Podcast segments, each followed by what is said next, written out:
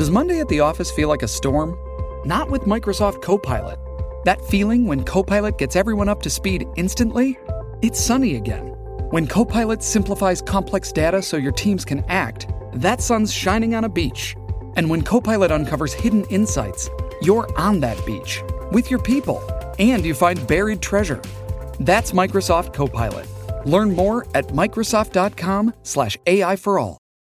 This is Afternoons with Rob Breckenridge on News Talk 770 Radio, Calgary's breaking news and conversation station. Uh, certainly, we've talked a lot on this program about uh, beer taxes, what the Alberta government's tried to do to favor or support Alberta breweries.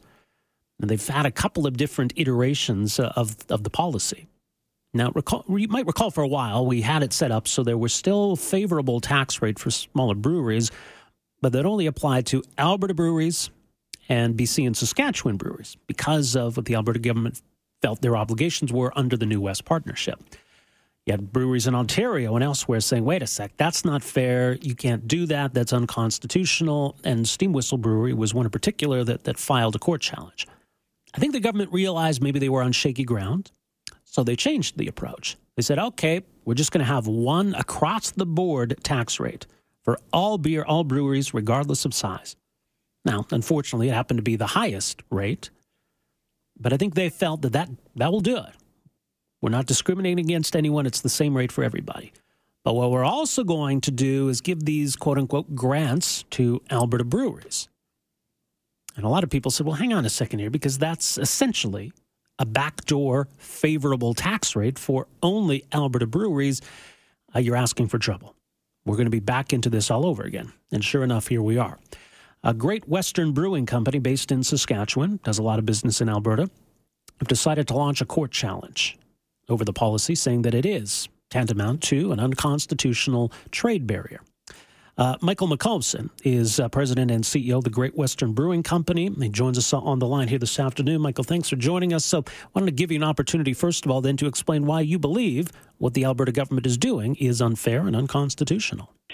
Sure. So, just by way of background, on on August the fifth, the Alberta government changed the beer tax structure, if you will, where uh, they moved everybody to a flat tax at the at the highest rate of a dollar twenty five a liter Previously, we were paying 47 cents a liter. Uh, the difference between the two is uh, about $6.65 for a case of beer, so it's quite material. But uh, they are also providing local producers, uh, local beer producers in Alberta, with a monthly cash volume rebate to offset the uh, higher flat tax that everybody is now paying. So our contention is that this um, this this this protectionist uh, monthly cash volume rebate is unconstitutional because it creates it, it essentially uh, establishes a tariff or barrier between provinces to do business, and that's what we are challenging uh, as per our court action. Okay, well, the previous version or the previous iteration uh, of the policy that that seemed problematic too because it had a favorable rate for Alberta breweries and Saskatchewan uh, breweries as well, and BC too. Uh, we had some Ontario breweries raise these same issues, so the province went back to the drawing board. Uh, they felt that a straight across the, the board tax that applies the same to everyone might be on more constitutionally sound footing. But you're saying it's the, the rebates or the subsidies that, that pose the issue here. Yeah, you can't really separate uh, the two. They're actually part of the overall uh, policy that the Alberta government has has introduced, um, and and they've been very clear about it in their communication. Um, so when combined, both the flat tax and the monthly volume rebate, you know, that is only available to local producers. You know, we believe that's uh, that contravenes the the Constitution Act, which uh, is designed to protect, you know, free trade or the flow of uh, free commerce between provinces. So that's what we're taking exception to. Right, because I guess as for the rate itself, I mean, it's it's still a lower rate than than what the Saskatchewan government charges. But is that uh, an irrelevant point here in this context? Yeah, no, I, I think you're right. I mean, uh, it is a lower rate than what we currently pay in the province of Saskatchewan, but Saskatchewan does not discriminate on the basis of, of, of boundaries or or, ge- uh, or uh, geography. So everybody is paying the higher rates in Saskatchewan, regardless of whether you're making the beer in Saskatchewan or making the beer in Alberta.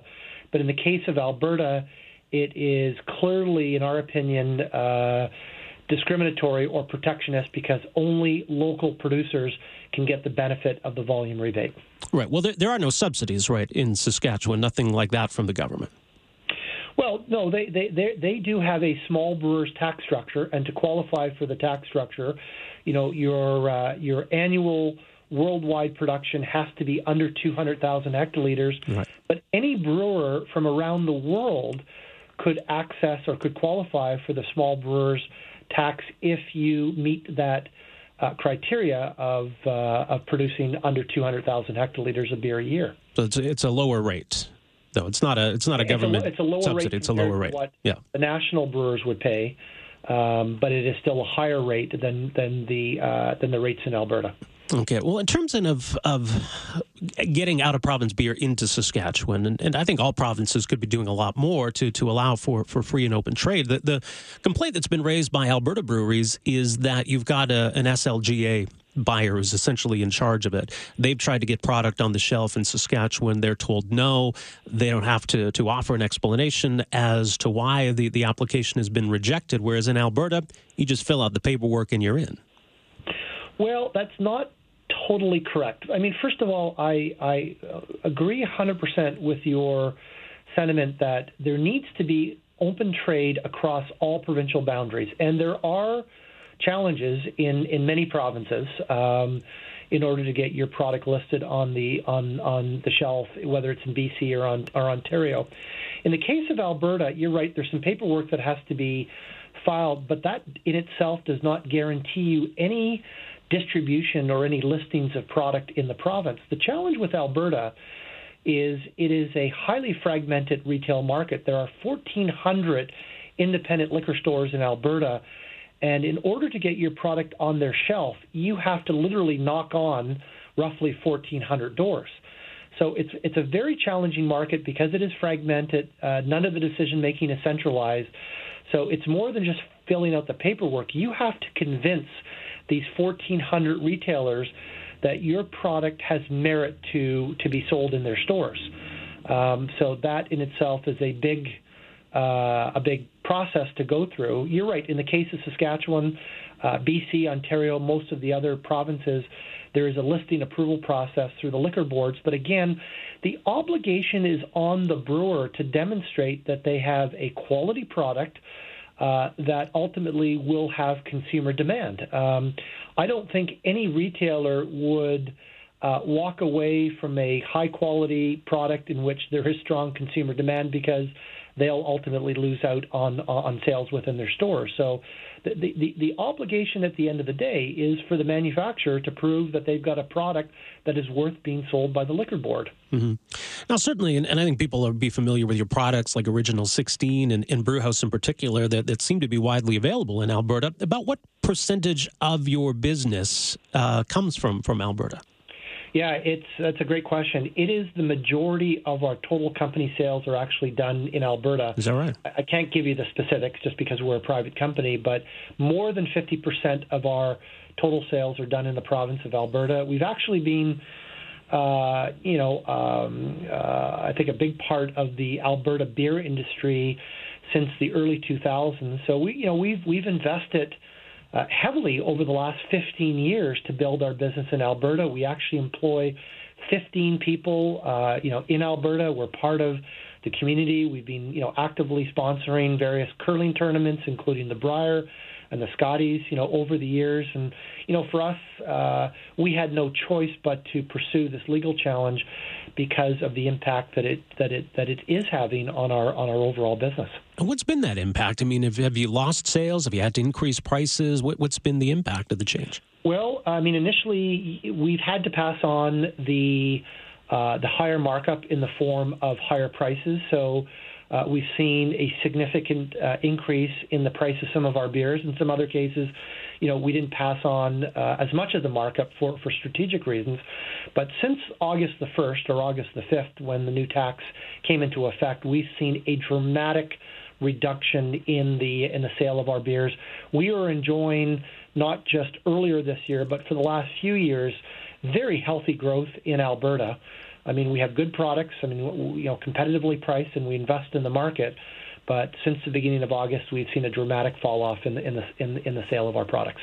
Well, the Alberta government has, has sold their, their rebate program as a way to help Alberta breweries expand, build capacity, et cetera. I mean, it certainly seems, though, the, the unspoken intent is to give them a price advantage over out of province competition. Is that how you view it? Well, I, I, you know, from from you know my understanding, you're right. I mean, the Alberta government is trying to a diversify their economy. Uh, they're trying to help grow the craft industry in Alberta, and I think those are all, you know, those are all worthwhile objectives or policies to pursue.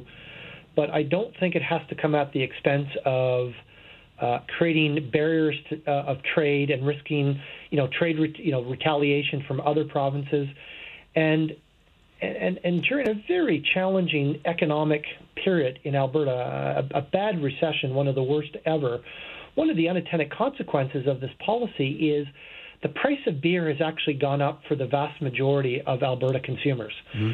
Uh, we've seen uh, both the multinationals um, and even local craft breweries that have exploited this new tax policy uh, because there's a lessening of competition. And as a result of a lessening of, of competition, uh, many companies have actually raised their price of beer as a way of improving their profit margins, but in the end, consumers are now paying higher prices as a result of this uh, of this tax policy.